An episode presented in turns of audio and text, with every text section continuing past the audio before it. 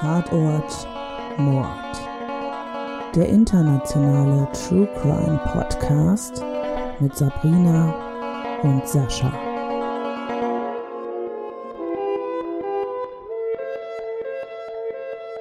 Hallo und herzlich willkommen zu unserer sechsten Folge unseres Podcasts Tatort Mord. Ich bin Sabrina. Ich bin der Sascha.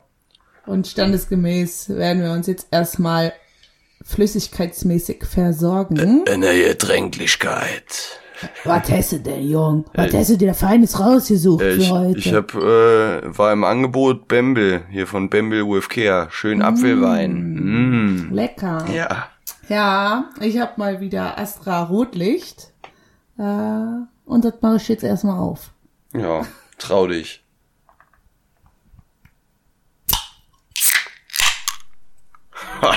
Das, das war ein richtiges akustisches Erlebnis. Achtung, Prost. Ja.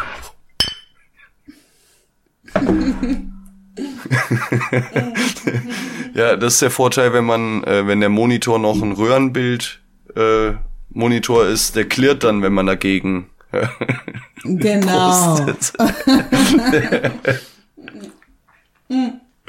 Sascha, du weißt ja sicher, wo Astra Rotlicht gebraut wird, ne? Ja, doch, bei Hamburg. Ja, genau. Und äh, da geht's heute auch hin. Ah, okay. Cool. Ja, genau. Und du warst ja bestimmt auch schon mal auf der Reeperbahn und in St. Pauli und so, ne? Natürlich nicht. Doch, klar. Ja, und hast du da irgendwelche besonderen Kneipen besucht? Nö. Nee, Nicht- einfach Touri-mäßig alles abgeklappert, was nackt ist. Nee, einfach äh, Dosenbier trinken und na gut, eine Sache war schon da, die die fand ich cool. Äh, das das war aber nur in St. Pauli so, in den anderen Stadtteilen nicht. Ähm, dass die neben den Mülleimern so ähm, wie so diese Kaffeegetränkehalter haben, dass du da dein Pfand reinknallen kannst, damit sich die Leute, die halt keine Kohle haben, da den den Pfand einsammeln können. Das war cool. Ja, Pfand, Pfandringer heißt das. Ich glaube, das gibt's auch in mehreren Städten in Deutschland schon. Ja, da habe ich das eigentlich auch erst mal cool. gesehen. Ja. Ja, ja. Genau, also äh, Hamburg ist ja auf jeden Fall erstmal für die Reeperbahn und St. Pauli äh, bekannt, ne? Aber natürlich auch für was noch? Was fällt dir auch direkt ein, wenn du an die Reeperbahn und Hamburg denkst? Wenn ich an die Reeperbahn Hamburg denke, ja, äh, an Zuhälter ist doch klar. Und geile Autos. Ja, genau, auch Prostitution, richtig. Da denkt man natürlich Und an die Autos. sofort dran. ja, weiß ich nicht. Kann ich mich nicht mehr dran erinnern. Du kannst dich nur an die Prostituierten erinnern. Okay, lassen wir mal so stehen. Ja. Äh, kennst du denn die Kneipe zum goldenen Handschuh oder den Elbschlosskeller? Ja, beides. Also der Elbschlosskeller ist ja mehr so, ja, wie soll man sagen, äh, na, eher eine Absteige. Und der goldene Handschuh war doch die Kneipe, wo der Boxring da drunter ist. Oder nicht? Äh, nee, also der Elbschlosskeller und der goldene Handschuh sind beides eigentlich Absteigen. Und äh, die haben beide 24 Stunden lang auf. Und der goldene Handschuh, der wurde 1953 von dem Boxer Herbert Nürnberg gegründet. Und der wird heute von dem Enkel von ihm äh, betrieben. Genau. Und da hängen ganz, ganz dicke Vorhänge vor den Fenstern, damit die Leute, die da drin sitzen, nicht sehen, ob es Tag oder Nacht ist. Ah, da kenne ich noch so eine Lokalität, die das so macht. Ja. Und äh, genau, den Elbschlusskeller, den gibt's auch schon seit 1952. Und was ganz lustig ist, 2020 musste der halt aufgrund von der Corona-Pandemie ähm, schließen. Und damit die das machen können, mussten die erstmal äh, funktionstüchtige Schlösser einbauen, weil hab ich der seit er ja. geöffnet hat, ja, nicht einen Tag geschlossen war. Ja, die haben das ja umfunktioniert jetzt, ne? Um für Bedürftige Essen zu sammeln und Ausgaben und genau. sowas zu machen. Ja. Genau. Ähm, und so steige ich jetzt auch einfach ein. Ähm, in diesen beiden Kneipen äh, treiben sich nämlich gestrandete Seelen rum, Menschen aus der sozialen Unterschicht. Die meisten Frauen, die hier einkehren, sind obdachlos und verkaufen ihren Körper für ein paar Getränke, eine Schlafgelegenheit oder halt damals in der Zeit, wo der Fall heute spielt, ein paar Mark. Und zu diesen Frauen gehörte auch Gertraud Breuer. Die 42-Jährige war gelernte Friseurin. Arbeiten tat sie nicht mehr in ihrem gelernten Beruf und der soziale Absturz kam schnell. So kam dann auch eins zum anderen und sie fing an, sich zu prostituieren. Die Männer lernte sie meist in den genannten Kneipen kennen, also zum Goldenen Handschuh oder im Elbschlosskeller. Auch im Dezember 1970 ging sie mit einem Mann in der Hoffnung auf ein warmes Bett zum Schlafen mit. Fast ein Jahr später, nämlich im November 1971, findet man auf einem Schrottplatz Gertrauds Kopf, ihre Brüste, die Hände und ein Bein. Der Torso ist nicht auffindbar.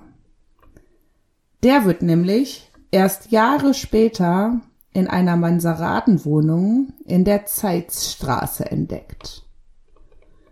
Die Straße liegt so ungefähr hm, zweieinhalb Kilometer vom Elbschlosskeller und dem Goldenen Handschuh entfernt. Also so 30 Minuten Fußweg, je nachdem, in welchem Zustand man ist. Genau, und in dieser Wohnung auf der Zeitstraße lebte der Nachtwächter Friedrich Paul Honka. Er hatte den Spitznamen Fiete oder auch Fritz. Und in meinen weiteren Erzählungen werde ich ihn auch Fritz nennen. Und sagt dir der Name schon was? Fritz? Honka? Nee. Okay. Das, das, aber was, was ist eine, was eine Mansaratenwohnung? Was, was so, bedeutet das? Ist, das? Äh, eigentlich eine ziemlich kleine Wohnung, meistens im ausgebauten Dachgeschoss.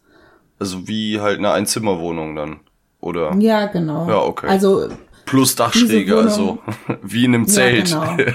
Also diese Wohnung hatte mehr oder weniger zwei Zimmer. Also wenn man die Haustür reinkam, stand man im ersten Zimmer und dann gab's noch einen abgetrennten Schlafbereich dort. Ah, okay. Aber es ist halt wirklich einfach sehr klein, genau. Ähm, genau, was ich sagen wollte, ich weiß von mindestens, mindestens einer Person, die sich jetzt gerade auf diesen Fall freut. Und die möchte ich kurz grüßen, nämlich meine Patentante Tina. Die hat sich nämlich diesen Fall gewünscht. Genau. Ähm, Fritz Honka wurde am 31. Juli 1935 in Leipzig geboren. Er war das dritte von zehn Kindern. Sein Vater war Zimmermann und seine Mutter war als Reinigungskraft tätig.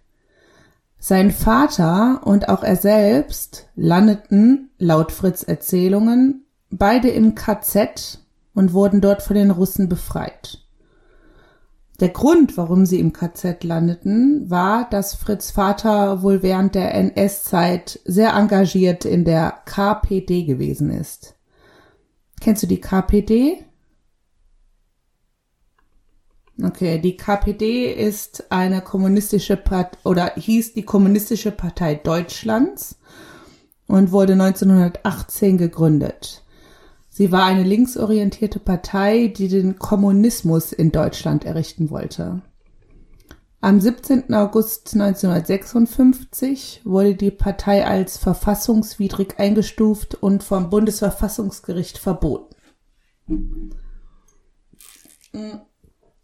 Sein Vater war starker Alkoholiker und starb 1946 an den Folgen seines exzessiven Alkoholkonsums. Seine Mutter war als Alleinerziehende mit den vielen Kindern überfordert, so dass Fritz von nun an seine Kindheit in verschiedenen Kinderheimen in Leipzig verbrachte. Aufgrund der besonderen Umstände in der Nachkriegszeit besuchte Fritz keine Schule mehr und begann 1950 mit 15 Jahren eine Lehre als Maurer. Die musste er allerdings recht früh wieder abbrechen, weil er sie aufgrund einer Allergie nicht weiterführen konnte und zwar litt er an der sogenannten Zementkrätze. Das ist, wenn du allergisch auf Zementstaub reagierst. Und das ist er als Maurer. ne? Ja, bisschen schwierig dann. zumal man, glaube ich, niemals den Staub von Zement einatmen sollte. Also wurde Ja. mir zumindest mal so mitgeteilt, als ich so ein bisschen Beton abgeschliffen habe. Ob man das 1950 schon so wusste, weiß man nicht. Ja gut, da war Asbest ja auch noch äh, ein ganz tolles Zeug. Ja, ja. genau. Ähm, 1951 floh Fritz dann alleine aus der DDR in die Bundesrepublik.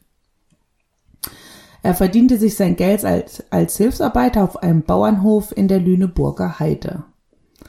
Dort hatte er ein Verhältnis mit einer da Dame namens Margot. Und mit ihr bekam er dann auch einen Sohn namens Heinrich. 1956 verließ er allerdings die Lüneburger Heide und zog weiter nach Hamburg. Dort war er er- erst als ähm, Arbeiter bei einer Werft angestellt, aber kurz nach seiner Anstellung hatte er einen Verkehrsunfall, bei dem er angefahren wurde. Und sein Gesicht war nach dem Unfall total entstellt. Also ein Auge schielte dauerhaft, die Nase war zertrümmert und wuchs nie wieder gerade zusammen. Die Zähne aus seinem Unterkiefer waren herausgebrochen, so dass er das Sch nicht mehr richtig aussprechen konnte. Und außerdem war er körperlich so beeinträchtigt und konnte seiner Arbeit in der Werft nicht mehr nachkommen. Er fand allerdings dann eine neue Einstellung als Nachtwächter in einem Großraumbüro. 1957 heiratete er Inge und die beiden bekommen auch einen Sohn zusammen. 1960 wird die Ehe allerdings wieder geschieden. Die Ehe war von viel Gewalt und Streitereien geprägt. Dann rauften die beiden sich aber nochmal zusammen und heirateten erneut. Aber auch die zweite Ehe der beiden wird geschieden, und zwar im Jahr 1967. Hm, Die hatten wohl sowas, was man heutzutage als toxische Beziehung bezeichnen würde. Nach der zweiten Scheidung zog Fritz dann in die Mansaratenwohnung in die Zeitstraße 74 in Hamburg.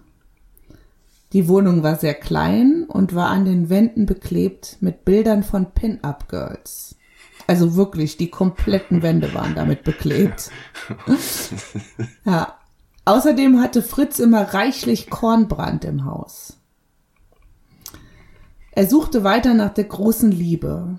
Da aber keine Frau freiwillig mit Fritz Zärtlichkeiten austauschen wollte, aufgrund seines entstellten Aussehens, griff er auf die käufliche Liebe zurück.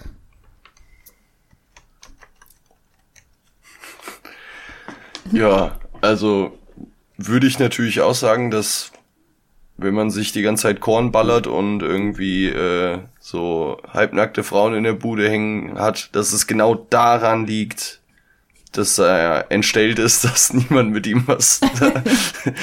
das hat nichts damit zu tun, dass du den schon wahrscheinlich dann zehn Meter gegen Wind riechst oder so. Okay.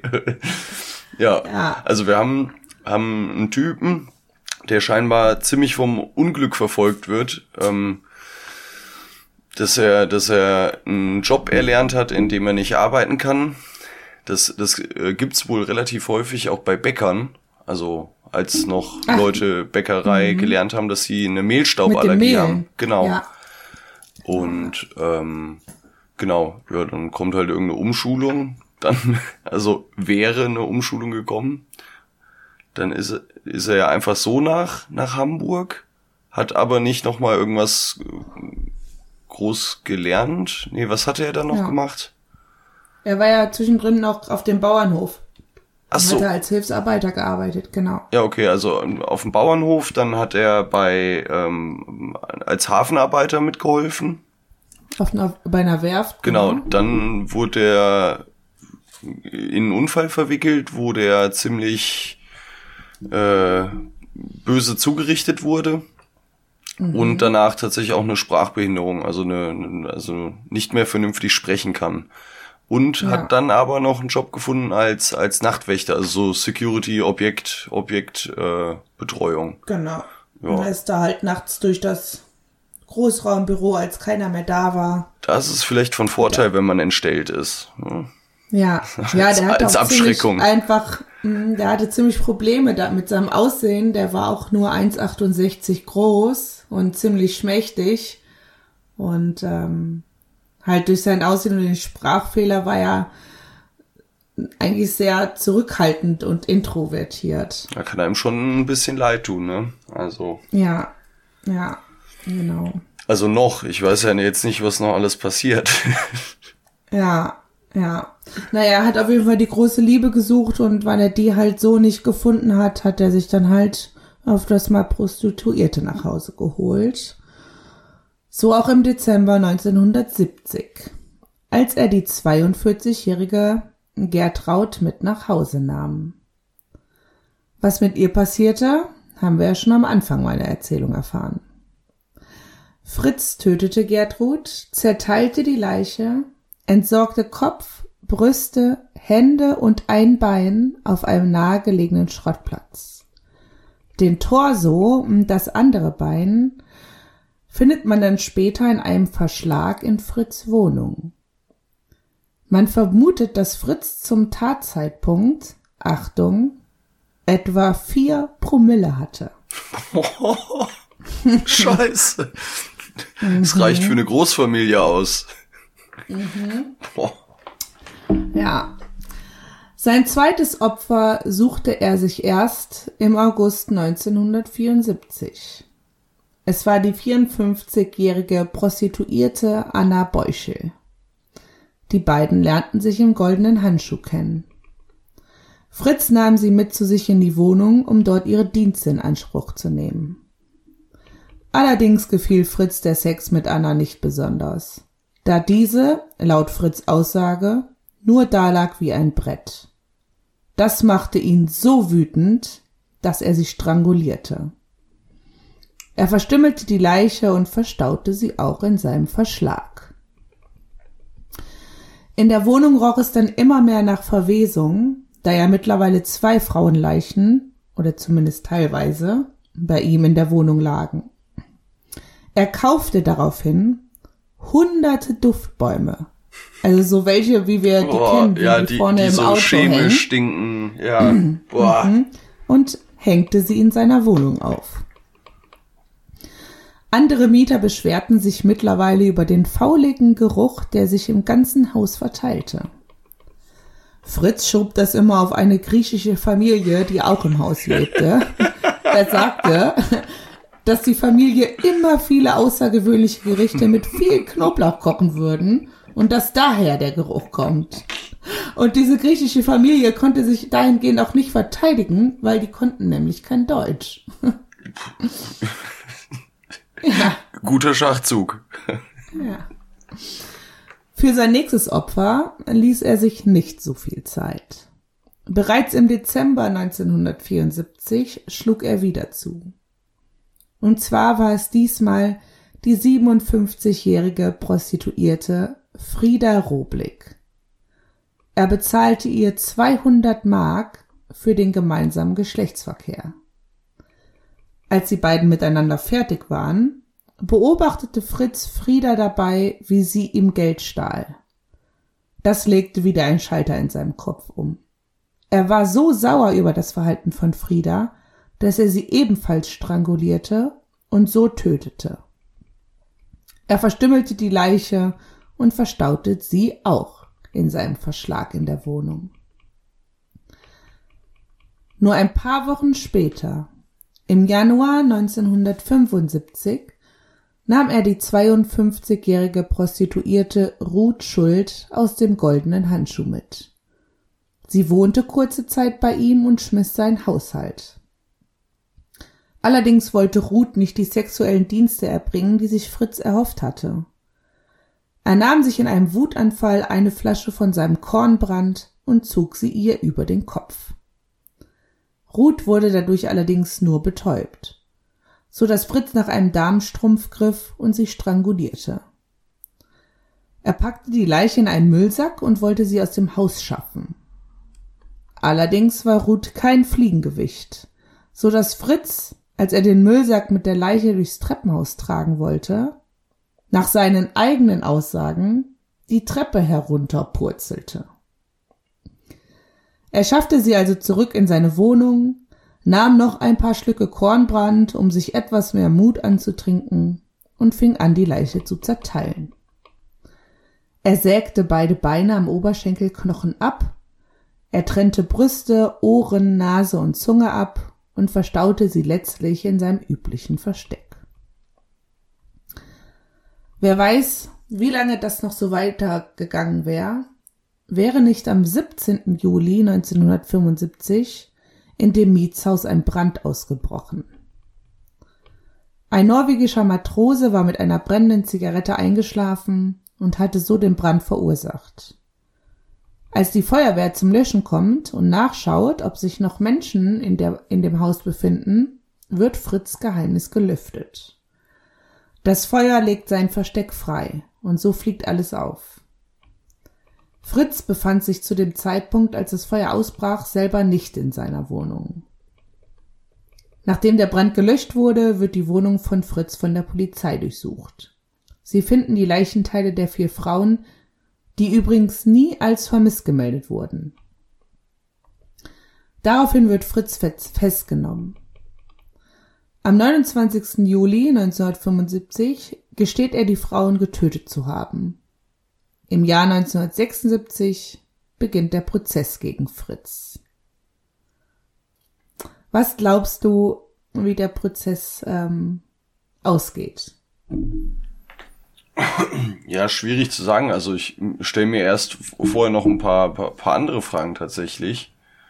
Mhm. Ähm, also da, hatten die kein Problem mit Maden? Also Maden sind doch, sobald du irgendwo eine, eine, ein Kadaver rumliegen hast, sind doch in zwei, drei Tagen sind Maden noch ein Nöcher da. Also, oder zumindest ja, also, in der Woche. Mm, du musst dir das mm, so vorstellen. Also da hat er ja diese Dach, ausgebaute Dachgeschosswohnung ja. Und dann ist da eine Dachschräge und dann wurde ähm, die Dachschräge, also wurde vorne zugemacht. Mhm. So dass, genau. Und da in diesen Verschlag hat er die Leichen reingelegt und der, den konnte er wieder schließen. Ja, aber jedes Mal, wenn er es auf, also stelle ich mir auf jeden Fall schwierig vor. Genau, dann wieder Bezug zu Geld, sind 200 D-Mark viel oder wenig oder? So. Aber das war schon ähm, Mehr als man heutzutage für eine Prostituierte bezahlt. ja gut, ich habe jetzt auch keine Preisliste irgendwie vorliegen. Also Ach so, ja, so die aktuelle Preisliste habe ich auch nicht vorliegen. Ja. Aber es ist. Es war ähm, schon viel, einfach. Ja, ja genau. okay. Ja. Genau, ja. so das, das, das. Ja, ein Tipp hätte ich noch. Der hätte ja in dem, in dem Getränk hätte er die Leichen konservieren können, dann hätte es auch nicht so gestunken. Mhm. Aber er hätte es ja nicht trinken können. naja. Ah, hör auf.